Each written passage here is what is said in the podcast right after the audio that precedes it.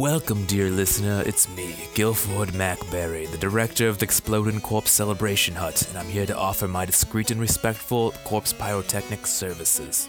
We know other proprietors, like the ever disdainful Uncle Wally, like to make it a spectacle for the whole world to see, but we can bring a certain class and mystery to the world of corpse demolition we know that you'll appreciate. When you use our services, you'll know that cremation and burial plots are a thing of the past while feeling an odd amount of arousal over your satisfaction. This weekend, we are offering half off our Midnight Morgue Mover special.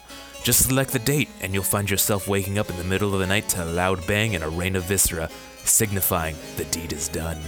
If this doesn't pique your interest, we are also offering the 2 for 2 Vortex of Obliteration package at a reduced rate. What is the 2 for 2 Vortex Obliteration package, you say? ah, foolish consumers, you amuse me. As always, all estimates are free. So come one, come all, eventually to the Exploding Corpse Celebration Hut this weekend, and you'll see why we are ranked number one for corpse pyrotechnic services on corpsedecimator.biz.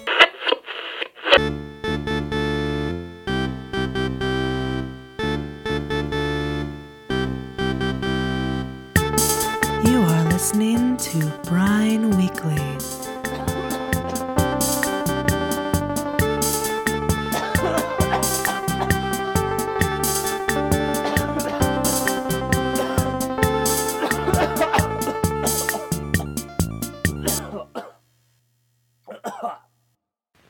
by moss, by creek, by roiling boil on river of blood, by mist, by piss, by wig, by soil.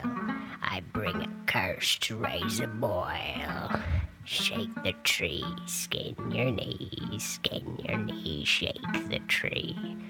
Boil the bone and tender thee a spell what for to curse this knave.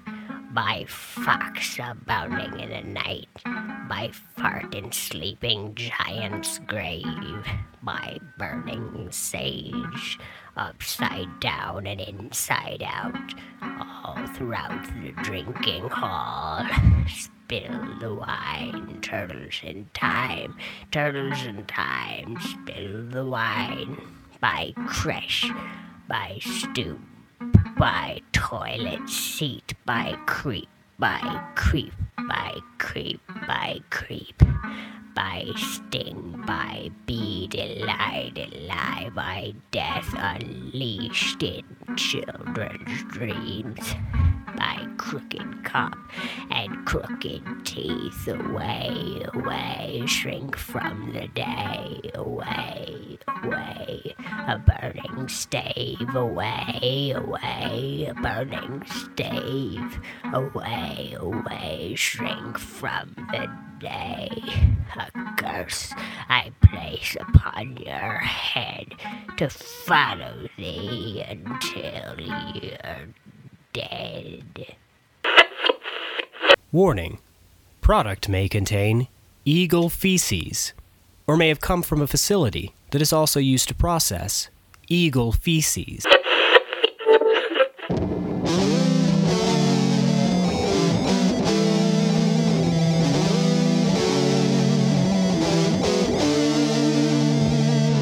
Welcome to another edition of Movie Time Review, the premier late night FM radio film critique program. This week we're watching Convoy 8 Highway to Hell. This film picks up where Convoy 7 Tokyo Truckin' left off, but also draws heavily from the familiar stories established in the primetime drama Convoy Convoy Continues.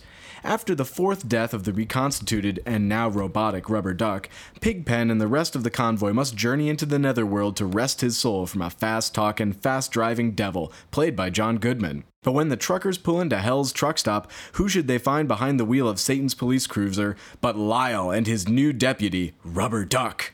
With command performances by various actors, the convoy has to ask themselves what, after all they've been through together, are they still trucking against? Is it the man or themselves? Thrown into the mix is a love triangle, an elaborate allegory for the oil shocks of the 1970s, and Ashton Kutcher as a naive young trucker with a magic CB radio that lets him talk to God. Fans of the long running franchise will no doubt guess the ending. Let's just say there's a chartreuse microbus involved. But there are a few surprises in this rollicking tale, like a subtle but surprising cameo by legendary actor and former US Vice President Kevin James. I give it 3 out of 4 sad, balding men, but it won't replace my personal favorite film, the shockingly poignant period drama Convoy 6, the time traveling truck that took out Tuscaloosa. Now we are pleased to present a dramatic reading of Toyd Jackson's masterwork, inspired by the time he spent playing for Toledo's minor league baseball team, the Fighting Zebra Mussels. This poem has been called the most touching and beautiful ever written about sport, and frequently moves audiences to tears. With no further ado, baseball fight. You, a third baseman manning third base. Me, a third baseman aiming for home. Destiny, so shall it be. I say safe, you say out. An argument older than the mountains. No compromise here, nay, no hands to shake in agreement. I look in your eyes and we both know the truth. It's time for a baseball fight. So pull off your glove and join me. Step to me with a lover's passion. It's some punches going to be laid down today at BFRA Synergy Field. It's going to be a ruckus out there on the baseline. You'd better hope Miguel doesn't get involved, because that guy's fucked up on buffalo stimulants. Or if he does, you can call the shortstop. He seems scrappy. Like he probably had a bad relationship with his dad. I think helicopter parenting is a major problem these days. So let's get it started, the baseball fight, and don't hold back. Let's make it exciting for the fans. I want to punch you so hard it traumatizes that kid over there. Think of what a cherished memory we can make today. Come, my brother, you can have the first swing. I have a bunch of friends with bats.